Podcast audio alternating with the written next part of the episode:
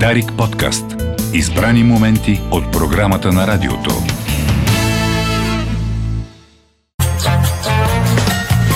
Анализирай това. 11.40 във вторник, 16 януари, като всеки вторник и днес предаването ще завърши с рубриката Анализирай това. Александър Петров е в студиото. Добър ден! Здравей и добър ден на слушателите на Дарик. Ще продължиш темата от миналия да. път, да припомним коя е тя. А, парадоксално звучи темата, коя, с която продължаваме. Именно как някои положителни характеристики на личността всъщност влияят зле в а, връзките, в отношенията.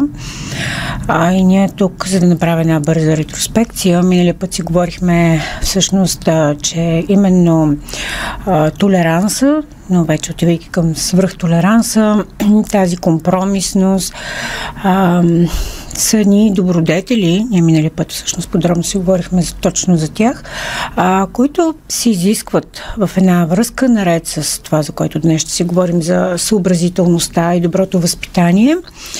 А, и те се изискват във всяка една връзка, за да може а, тя да се развива, партньорите да се напаснат, да се взимат решения, а, да, да се правят отстъпки с цел развитието на един и на другия или в случая много често и по отношение на децата. Така че на пръв поглед това да си толерантен, да си съобразителен, да можеш да си съпричастен и да правиш компромиси звучи много добре.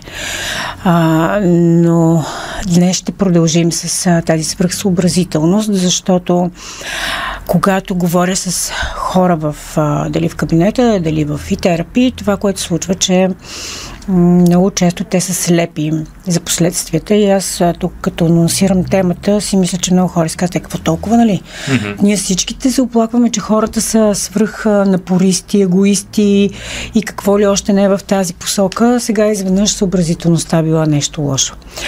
А, може би за това ще тръгна от там. Как, какво се има предвид, в каква посока тя влияе. Свърхсъобразителните хора, особено когато става въпрос за романтични връзки, защото сме направили акцента тук, а, но и за приятелства, а, те всъщност доста трудно влизат в пряк и отворен контакт, защото много често а, когато говориш с такива хора, те казват, ами аз внимавам за всяка дума, която казвам, защото си представям как би могъл да се чувства другия човек, ако на мен нещо, да речем, не ми харесва или не както трябва. Дебнат, буквално дебнат, думата е такава, а правилният момент, в който могат да кажат, да споделят или да попитат или да поискат нещо. А, и това започва от много ранна възраст и понякога е така прераснало в една пасивна интелигентност, в която човека, който е, или детето, който е много съобразително, знае, може, но не смее нищо да каже. Чака подходящия момент, както казахме. Или пък, особено когато говорим за партньорство, свръхсъобразителният човек чака другия да се сети. Така, ако може да има телепатия не дава много сигнали за емоциите си, за желанията си, за предпочитанията си и с това остава всъщност неразчетен, неразгадан, т.е. някак си губи се тази постоянна обратна връзка и рефлексия в партньорството.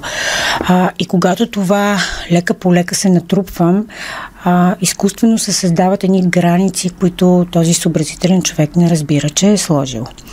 А, насреща другия много често може да се гневи, да се сърди, да не разбира какво се случва и това да създава много големи проблеми, защото пък а, се получава едно самосбъдващо се пророчество, тъй като съобразителният човек много често а, се води в поведението си от това, че не иска да досажда, не иска да пречи, не иска да прекалява. И когато насреща партньора или приятеля му, и който да било, кажем, добре, омръзна ми вече дали, да гадая и не те разбирам или каквото и да било в тази посока, защото това много често се казва от партньорите на този тип а, хора. А, съобразителният човек вече не знае какво да прави. Той вместо да, да разбере, че трябва да започне повече да пита, да говори, да се изразява, да иска да бъде проактивен, то ще повече се затваря и проблема се бетонира. А, и всъщност, като описахме по този начин, мисля, че вече става ясно защо този, така, това добро качество, като да си съобразителен и внимателен, започва много да пречи. И ще продължа тук всъщност точно с това как пречи, защото много често тези хора споделят, че трудно намират романтичните си взаимоотношения. От една страна, защото в момента, в който така проявят симпатия към някой, емоцията, която върви интензивно, харесването в нашия ум, в нашето тяло, те провокират, както сме говорили тук, така интензивни химични реакции. Те водят до притеснение или до, при някой до активност, но специално при тези хора водят до много по-голяма степен на притеснение и това, което се случва е, че а, много често тези хора погрешно, точно наопаки, като антипод, буквално а, не задават никакви сигнали и то изглежда дори малко така по-детски, както в а, ранните години, когато някой харесва друг, а, буквално се срамува, сърди се, ако това стане изобличено. Така че много често свръхсъобразителните хора не подават никакви сигнали. Не е по този начин, нали, с сърдане или отбягване, но те просто не подават сигнали. Много често, когато си говоря с такива хора, те буквално казват, не знам какво ми става, замръзвам, просто не мога да кажа две думи. И е много странно в днешния свят, в който всеки има много контакти, а, виртуалната комуникация е много активна, но тези хора дори там а, трудно общуват, защото трудно водят диалог. Много често остават те да бъдат избрани и когато бъдат избрани, те са благодарни за това, че са избрани, защото им се дава една яснота. Колкото по-интензивно някой ги избира, било то дори а, може да има личностна патология, но това е да, тема, която след малко може би ще да. засегна, ако ни остане време. Та, колкото по-интензивно са избрани, толкова по-добре за тях. Но може би, преди да продължим и как пречи, трябва да кажем, за да могат хората да, слушайки тази тема, а, да направят причинно-следствената връзка по-ясна за себе си, откъде идва всичко това. Много е простичко. А, много често в семействата на тези хора върви една тенденция, в която детето е на, на изчакване. Той да речем е спонтанно отива, харесало е нещо, казва, иска да сподели. А, тихо сега водим сериозен разговор, казват възрастните. Или момент сега не е, момент, нали, не е сега времето да казваш. Изчакай малко, стой там, не дей сега, мълчи, тихо.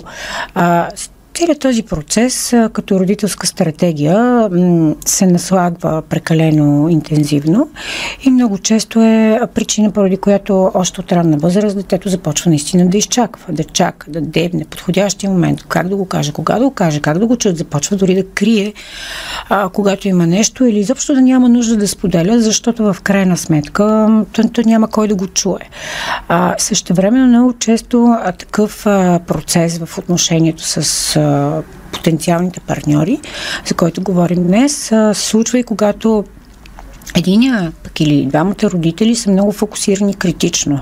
И детето има постоянно усещане, пък и тинейджър и по-възрастният човек, усещане, че може всеки един момент да направи грешка. И какъв е механизма, ако ти си чувствителен и емоционален и раним, защото това е в съчетание с неврофизиологията, ами най-простото решение ще внимавам. Как се внимава? Като следя хората, а, разчитам кога е, както казахме, удобния момент, чакам те да се сетят, а, премервам всяка дума, всяко поведение и в крайна сметка а, така реално детето става на стенбай или а, с критичните родители или много често да не забравяме тук има и травматично начало. Ако има тежка раздяла между родителите и да речем детето е било или в синдром на родителско отчуждение по отношение на единия партньор, или е било по един или друг начин игнорирано, забравено, изоставено, както то би могло да усеща от един или другия родител, а, тогава също има идеята, че аз трябва много да внимавам как се държа, за да може да ме забележат и да не изпусна а, връзката ми. И това, което се случва, както казахме, че те започват реално да правят самосбъдващо се пророчество, защото тръгнахме от там, не подават сигнали. Като не подавам сигнали, човека на среща трябва да бъде или много активен, много така, така напорист и да няма граници. Защото миналия път си говорихме за свърх компромиса, за свърх толерантността. Mm-hmm. Там хората нямат граници. А тук при свърх а, така съобразителните хора обратното. Те невидимо създават, невидимо за себе си, създават много а, така тесни граници, много сериозни граници, които трябва някой да е много напорист и импулсивен, за да ги прескочи. Така че това е първата пречка. Втората пречка, която си създават е много често, когато стигнат до партньорство, е, че а, реално те мълчат, притесняват се да кажат, говорят много, не споделят много, съобразяват се с всичко, защо пък не. И това ги прави да изглеждат пасивни, неинтересни, скучни, а, съгласяващи се с всичко и не провокира партньорството. А, и всъщност за това много често, особено в а, ранните етапи на връзката, в по-ранните незрели години, а, такава връзка може да, да приключи, защото и другия партньор може да няма достатъчна зрялост или да не може да изчаква тази личност да се разтвори като едно срамежливо цвете. И връзките приключват с идеята в мислите и в емоциите на съобразителния човек, че пак той нещо е сгрешил, пак нещо му има, пак е прекалил.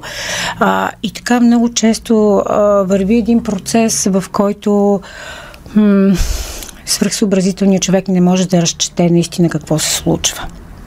И когато говоря с такива хора, а, те много често питат, добре, какво не ми е наред? Всичко правя, нали, така че на другия да му е добре.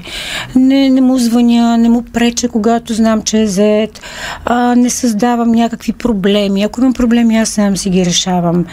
Ами точно в това понякога е проблема. Другия не може да разбере какво се случва точно, по какъв начин ти имаш нужда от него, по какъв начин той е свързан с теб и започва да се чувства много често ненужен.